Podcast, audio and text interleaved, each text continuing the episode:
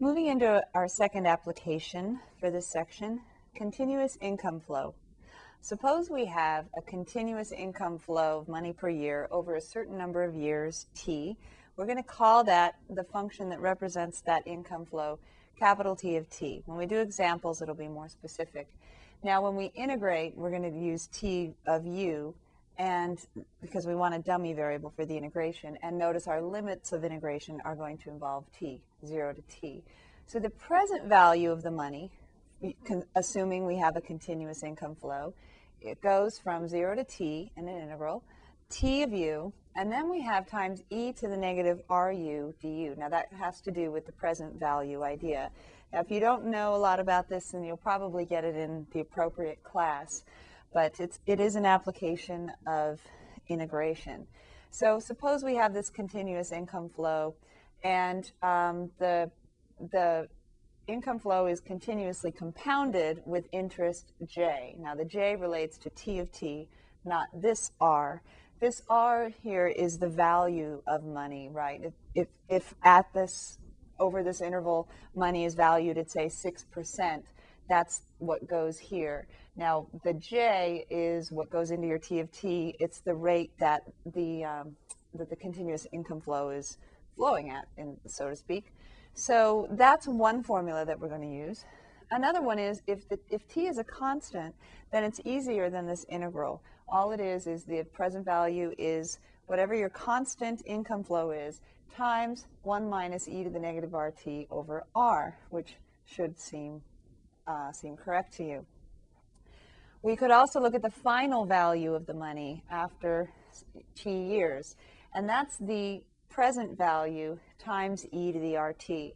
So if you take e to the rt outside the integral of a, which we defined at the very beginning, integral 0 to t, tu, e to the negative ru, du, then you've got the final value of the money. So any one of these three formulas you could be asked to use in this section. Remember, the, the details will be worked out in a business or finance class of yours. But the idea is money is worth different amounts at different times. The present value is talking about um, at this moment. The final value is after t years. So it's a little confusing, but um, I'll let you study that in your appropriate class for now. Now problem, I'm calling this problem one. We have two problems, and problem one has two parts. Part A says, find the present value of $2,000 per year flowing uniformly, so uniformly means we get to use an easier formula, over a 20-year period if it earns 6% interest compounded continuously. So the present value at of $2,000 per year flowing uniformly over a 20-year period. So if you, we use the formula for the uniform um, the uniform money flow, we have 1 minus e to the negative rt over r. And then in place of t, that's my 2,000 times 1 minus e to the negative r, and r is 0.06. t is 20 years all over r, which is just 0.06. So I have a negative 0.06 because it was e to the negative rt, and then on the bottom I have a positive 0.06. So at this point, you would just use your calculator to evaluate this amount. And so um, I'll do the same thing, 2,000. Then you need parentheses for the numerator, 1 minus, then the e to the x key, remember, is green diamond x, and then we have negative 0.06 times 20 inside the, the parentheses for e to the x. Then I close the parentheses for the numerator and I divide by 0.06 and green diamond enter. I might not need, probably don't need the green diamond because of the decimals, but anyway. The approximate value is 23,293.53. So 239.93 uh, oops, 23293.53. So that's the present value of 2000 per year flowing uniformly over a 20-year period if it earns 6% interest compounded continuously. Find its final value. Now the final value should be more, right? So find the final value. That's S. It's the present value times E to the RT. It's valued at whatever the money is worth. So I take S equals A 23293.53 and I multiply by E to the 0.06 times 20. And so when I simplify that or evaluate that using my calculator, um, so that I don't have a different answer than yours, I will actually type this in 23293.53. You could also leave the previous answer in your calculator and it'll be a little more exact. Uh, 23 comma 293.53 times e to the 0.06 times 20 close the parentheses and I get that the final value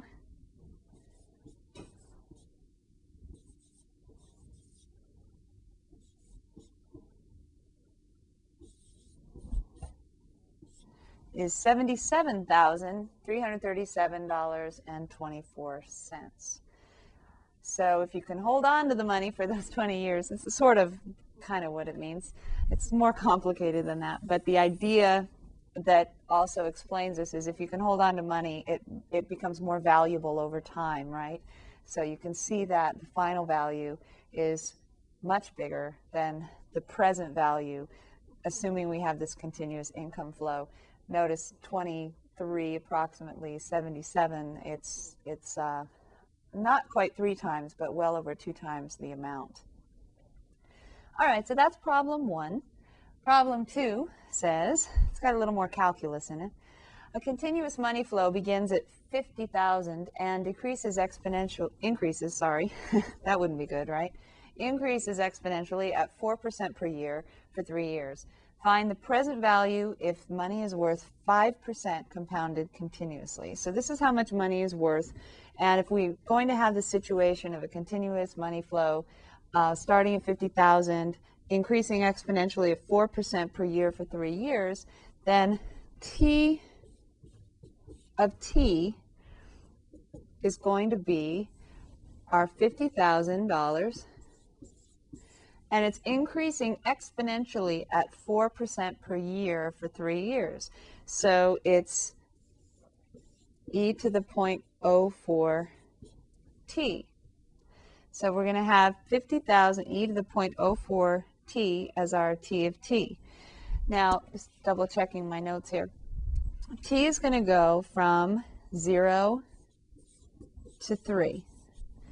So we are going to have our present value.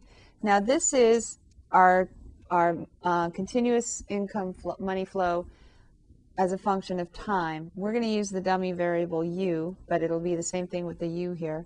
We're going to integrate from 0 to 3, and we're going to have the 50,000 e to the 0.04 u times e to the negative r, and r was given to be the, the value of money of 5% compounded continuously, e to the negative 0.05 t, uh, u, sorry, du. So this is the setup for our um, present value. 0 to 3, 50,000 e to the 0.04 u times e to the negative 0.05 u du. Negative RU is the exponent here, and 0.04 U, this was T of U. And we're going to integrate from 0 to 3 because it's over 3 years. So now it's a matter of integrating, right? It's not as bad as it looks. We can bring the 50,000 out, and then these both have a base of E. So remember, when you have the same base and you're multiplying, you can add the exponents. And the exponents are both functions of u, so it's not going to be that bad. The a, the present value, is 50,000, integral 0 to 3, e to the negative 0.01 u du. Now if you let oh shoot, we have another u, right? If we let, let's call it w equals negative 0.01 u, then dw is negative 0.01 du. So I need to replace du with dw over negative 0.01. Solving for du, that's dw over negative 0.01. So now I'm going to need some more space to finish this. I was hoping I could squeeze it in. I could. We'll see if it's readable. So now my present value is 50,000. And then if u is 0, then w is also 0. So I'm changing my limits of integration. w equals 0. And then I went from 0, why did I write e? please fix this in your notes. It's 50,000 0 to 3, not 0 to E. I don't care if, if 3 does rhyme with E and if E was coming up. It's 0 to 3. So then when U was 3, we needed to take W is negative 0.01 U. So that's negative 0.03 for W. And then I have E to the U, E to the W, dW and I have to also divide by negative 0.01 from my substitution. So let me just go back here for a sec.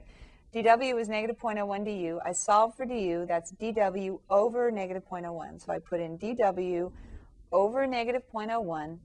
I had 50,000 to begin with. I changed my limits of integration from u's to w's. 0 to negative 0.03 now it's e to the w dw, which is easily integrated. So I'm going to actually erase the instructions.